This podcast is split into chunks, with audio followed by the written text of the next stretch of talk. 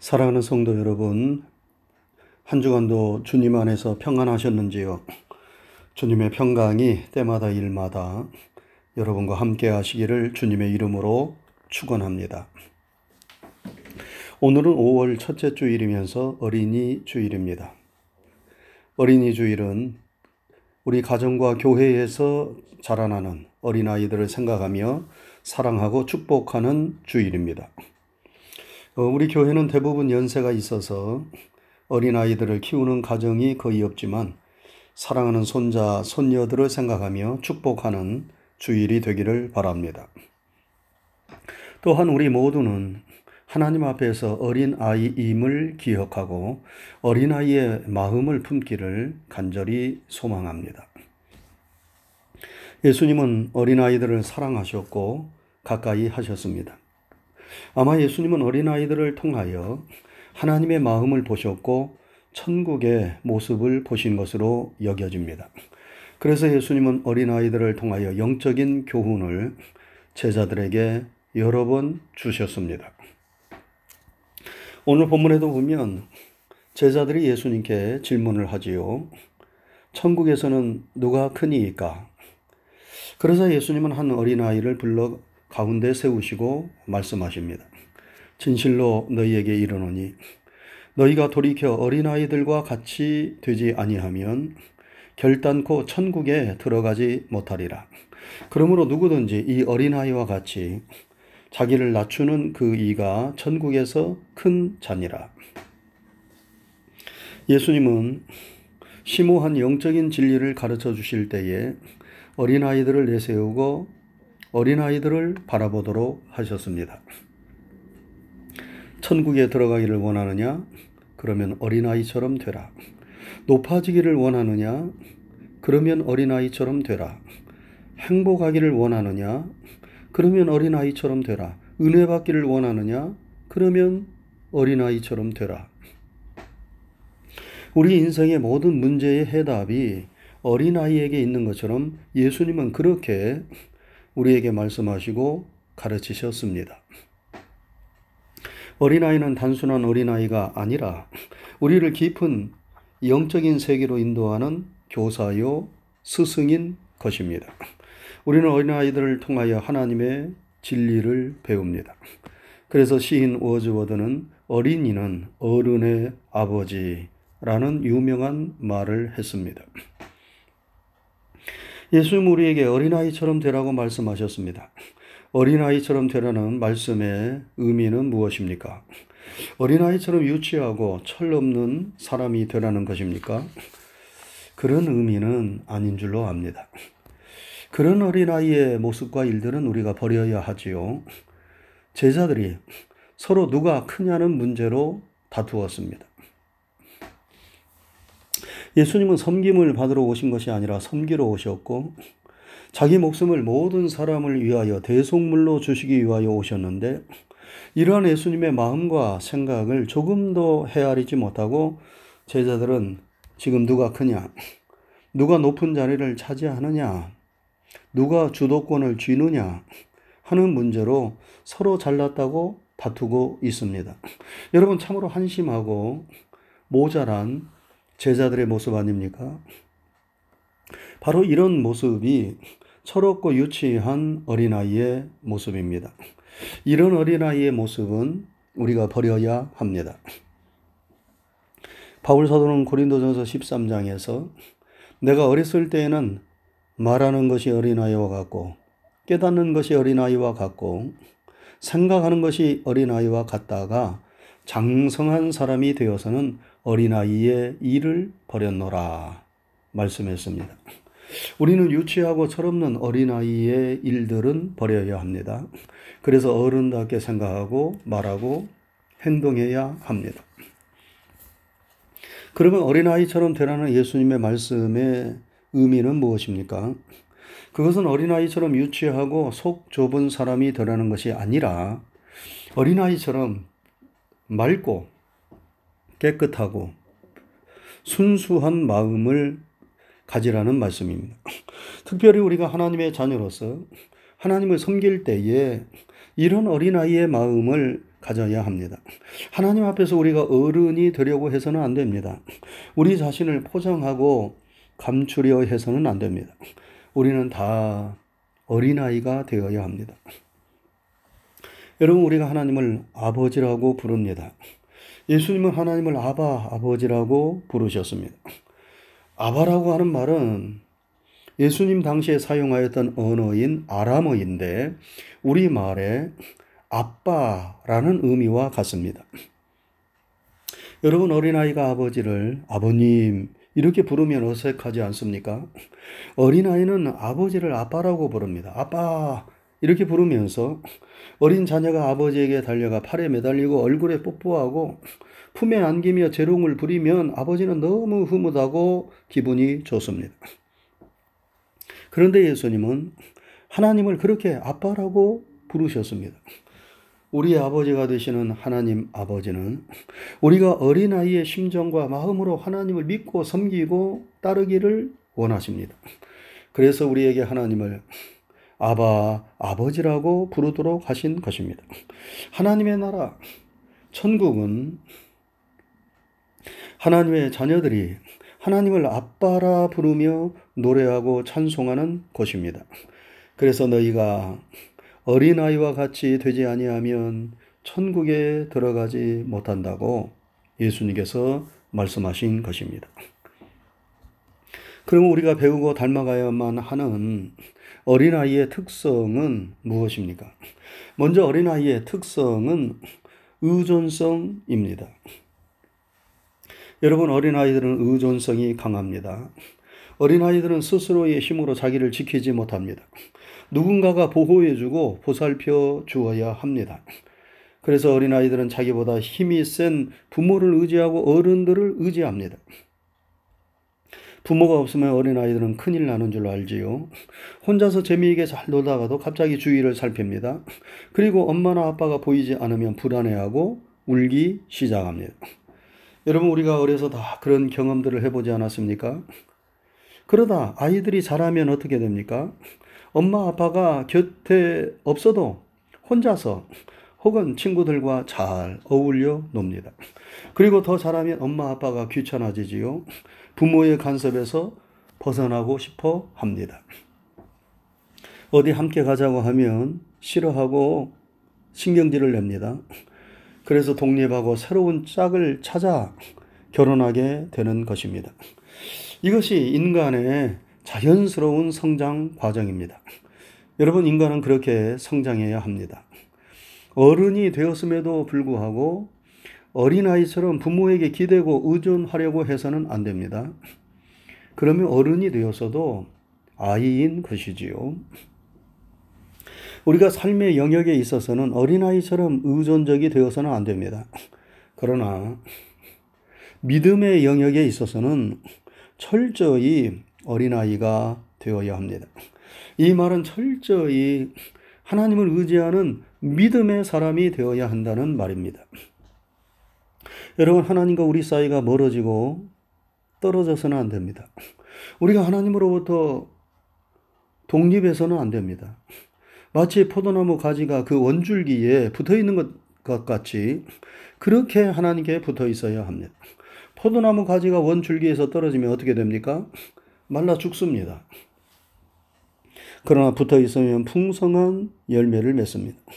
우리가 하나님을 떠나고 예수님을 떠나고 믿음을 떠나면 그것은 독립이 아니라 방탕하고 타락하는 것입니다. 영혼의 파멸이요 죽음인 것입니다.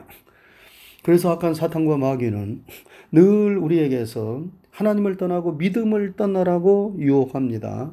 우리를 파멸로 이끌기 위해서입니다. 우리가 어리석어서 그 마귀의 유혹에 넘어가서는 안 되지요. 그러면 탕자처럼 되는 것입니다.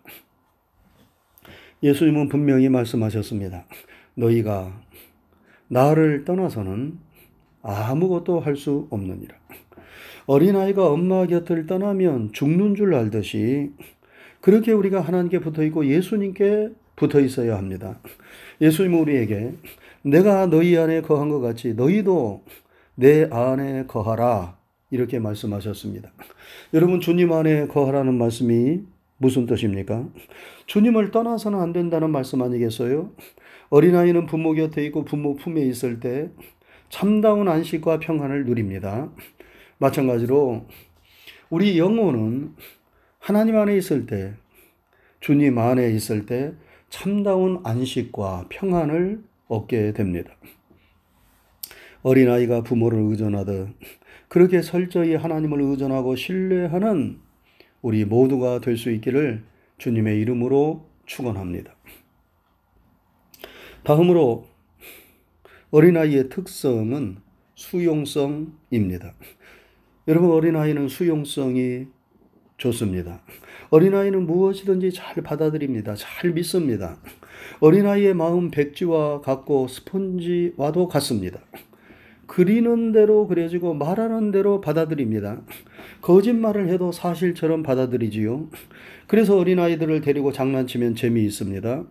무서운 귀신 이야기, 호랑이 이야기를 하면 아이들은 저녁에 잠을 제대로 자지 못합니다. 왜냐하면 잘 속아 넘어가기 때문입니다. 그러다 어린아이들이 머리가 커지고 자라면 그때부터는 잘 속지 않아요. 따지고 묻기 시작합니다. 사실을 말해도 그것을 잘 받아들이지 않습니다. 일단 의심하고 곰곰이 생각합니다. 그리고 이치에 맞아야 받아들입니다. 그것이 어린아이에서 어른이 되어 간다는 증거입니다. 사람은 그렇게 성장해야 합니다. 아무 말이나 생각 없이 받아들여서는 안 되지요. 가문이설에 속아서도 안 됩니다. 그러다 사기꾼에게 속아서 패가 망신할 수도 있지요. 우리가 세상 일에 있어서는 잘 생각하고 잘 판단해서 받아들일 것은 받아들이고 받아들이지 말아야 할 것은 받아들이지 말아야 합니다. 그러나 가족과의 관계에 있어서나 신앙의 세계에 있어서는 어린아이처럼 수용성이 좋아야 합니다. 부부간에 행복하려면 서로 간에 수용성이 좋아야 합니다. 남편이 말하면 아내가 그 남편의 말을 잘 믿어주고 받아주어야 합니다. 아내가 말하면 남편이 그 아내의 말을 잘 믿어주고 받아주어야 합니다. 이것저것 따지면서 덤벼들면 가정이 피곤해지지요. 그러면 부부간의 대화가 단절됩니다. 그래서 부부 사이가 점점 멀어지게 되는 것입니다. 부부간에 서로를 용납하고 받아주는 수용성이 좋을 때 그 가정이 평안하고 행복하게 됩니다. 우리가 믿을 수 있는 사람, 믿어야 하는 사람에 대해서는 마음을 활짝 열고 어린아이와 같은 마음으로 대해야 하는 것입니다. 마찬가지로 하나님에 대하여, 하나님의 말씀에 대하여 우리는 어린아이처럼 수용성이 좋아야 합니다. 우리가 세상은 믿지 못하고 사람의 말은 믿지 못한다 하더라도 하나님을 믿지 못하고 하나님의 말씀을 믿지 못한다면 여러분 어떻게 되겠어요? 우리가 세상의 악한 것들에 대하여서는 우리의 마음의 문을 굳게 닫아야 합니다. 그러나 하나님에 대하여 하나님의 말씀에 대하여는 우리의 마음의 문을 활짝 열고 받아들여야 합니다. 사랑하는 성도 여러분, 우리가 주님을 대하고 하나님의 말씀을 대할 때에는 이런 어린아이의 마음으로 대할 수 있기를 바랍니다. 의심하고 비판하고 판단하는 자세가 아니라 어린아이처럼 순수하게 그대로 믿고 받아들이는 마음의 자세를 가질 때 주님은 기뻐하시고 주님의 능력이 말씀의 능력이 그 믿음을 통하여 나타나게 되는 것입니다. 우리가 어린아이와 같이 수용성이 좋은 그런 믿음의 사람들이 다 될 수 있기를 주님의 이름으로 축원합니다. 한 가지 더 어린아이의 특성은 단순성에 있습니다. 여러분 어린아이들은 단순합니다. 그래서 순수하지요. 복잡하게 무엇을 꾸미고 속이는 일을 어린아이들은 잘 못합니다. 어린아이들이 거짓말을 하면 금방 들통이 납니다. 단순하기 때문에 몇 번 물어보면 다 드러나게끔 되어 있습니다. 그러나 아이들이 자라 어른이 되면 복잡해지기 시작합니다. 머리를 굴립니다. 요령을 피우고 자신을 그럴듯하게 꾸미기 시작합니다. 거짓말도 표신하지 않게 조금씩 합니다. 그리고 그것을 숨길 줄도 압니다. 그래서 얼굴이 점점 두꺼워지고 가면을 쓰기 시작하는 것입니다. 여러분, 우리가 세상을 살다 보면 단순함과 솔직함, 순수함만을 가지고는 살기가 어렵습니다. 그러면 바보 취급 당하기가 쉽습니다. 그래서 복잡하게 생각하고 신경 써야 할 때가 많습니다. 그러다 보니 골치도 아프고 두통도 생기게 되지요. 그렇다고 피할 수도 없습니다. 그렇지만 우리는 할 수 있는 대로 단순해지려고 노력해야 합니다. 그래야 조금이라도 스트레스를 덜 받게 됩니다. 여러분, 요즘 현대의 트렌드는 단순한 것, 심플한 것을 추구합니다. 현대인들은 복잡한 것을 싫어합니다. 세상이 하도 복잡하니까 복잡한 것을 좀 피하고 싶어 합니다. 그래서 기계도 여러 가지 기능들이 있지만 너무 복잡하면 사람들이 싫어해요. 쉽게 단순하게 다룰 수 있는 기계를 만들어야 잘 팔립니다. 우리는 나이가 들수록 단순한 삶을 살려고 노력해야 합니다. 살림도 늘리려 하지 말고 할 수 있는 대로 줄이려 해야 합니다. 생각도 너무 복잡하게 하지 말고 심플하게 하는 것이 정신 건강에 좋습니다. 결국은 다 우리가 내려놓아야 하는 것 아니겠어요? 조금씩 조금씩 내려놓는 훈련을 하는 것. 그것이 단순하게 사는 것입니다. 여러분, 신앙생활도 복잡하게 하면 안 됩니다. 백부장이 가졌던 군인 정신으로 하면 됩니다. 백부장은 말하지요. 주여, 나도 남의 수하에 있는 사람이요. 내 아래도 군사가 있으니 이더러 가라 하면 가고 저더러 오라 하면 오고 내 종더러 이것을 하라 하면 하나이다. 말씀만 하옵소서. 그러면 내 하인이 나을 것입니다. 여러분 이 얼마나 단순하고 명쾌한 믿음입니까? 주님이 가라 하면 가겠습니다. 주님이 하라 하면 하겠습니다. 주님이 멈추라 하면 멈추겠습니다. 주님 말씀은 하시는 대로 이것저것 따지거나 토달지 않고 순종하겠습니다. 이것이 단순한 믿음입니다. 이 단순한 믿음이 때론 어리석은 믿음처럼 보일런지 모르지만 이러한 믿음이 힘이 있어요. 신앙의 세계에서는 단순하게 주님을 믿고 전진하는 사람이 큰 일을 이루어냅니다. 여러분 소년 다윗이 골리앗 앞에 나설 때 얼마나 단순했습니까? 아무런 무장도 하지 않고 덜렁 물맷돌 몇 개만 주머니에 넣어서 골리앗 앞에 나섰어요. 골리앗이 다윗을 보았을 때 얼마나 우스웠겠습니까?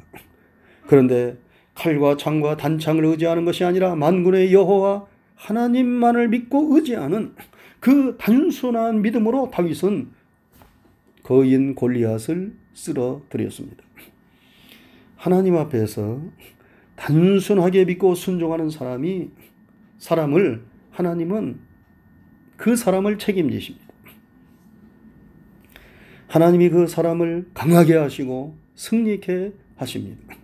여러분 하나님 앞에서 머리 굴리려고 하지 말고 우리는 어린아이처럼 순수하고 겸손해야 합니다.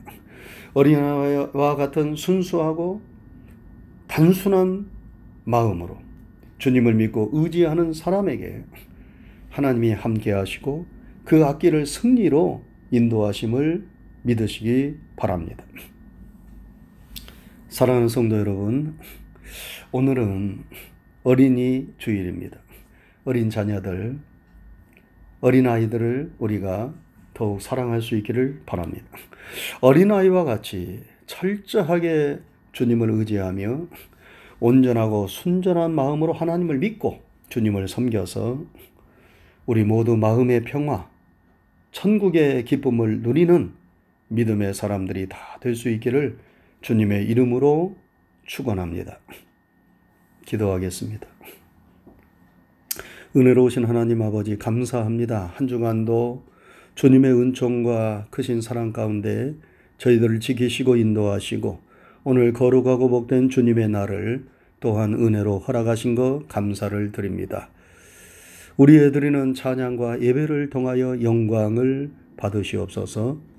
오늘도 우리에게 주신 하나님의 진리와 생명의 말씀을 마음판에 새깁니다.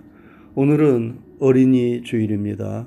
우리에게 사랑하는 자녀들을 선물로 허락하신 것 감사를 드립니다. 우리 주변에 어린 생명들을 허락하신 것 감사를 드립니다. 예수님이 어린아이들을 아끼시며 사랑하시고 소중히 여기셨던 것처럼 우리들도 자녀들을 소중히 여기고 우리 주변의 어린 생명들을 아끼고 사랑할 수 있는 은혜를 내리워 주시옵소서. 예수님께서 어린아이와 같지 아니하면 하나님 나라에 들어갈 수 없다고 말씀하셨습니다. 어린아이와 같은 그 온전한 순수한 그리고 깨끗한 온전히 부모를 의존하는 그러한 믿음, 수용성이 좋은 믿음, 그리고 단순하고 솔직한 그런 믿음, 어린아이와 같은 믿음, 우리에게 허락하시기를 원합니다. 그리하여 험한 세상을 살아갈 때에 주님 안에 온전히 거하게 하시고 주님께 온전히 붙어 있어서 주님이 주시는 그 생명과 은혜와 능력을 힘입어 승리하는 삶을 살아가는 우리 모두가 되게 하여 주시옵소서. 한 주간도 또 거칠고 험악한 세상을 살아갑니다. 주님이 함께 하시지 아니하시면 우리는 아무것도 할 수 없는 연약하고 무지하고 무능한 종들임을 고백하오니 주여 극렬과 자비를 베풀어 주셔서 우리와 함께 하시고 우리의 가는 길, 우리의 행하는 모든 일들 가운데 주님이 동행하시며 인도하여 주시옵소서. 주님께 이 한 주간에 되어지는 모든 일들을 믿음으로 맡기오며 예수님 귀하신 이름 받들어 감사하고 기도드리옵나이다. 아멘.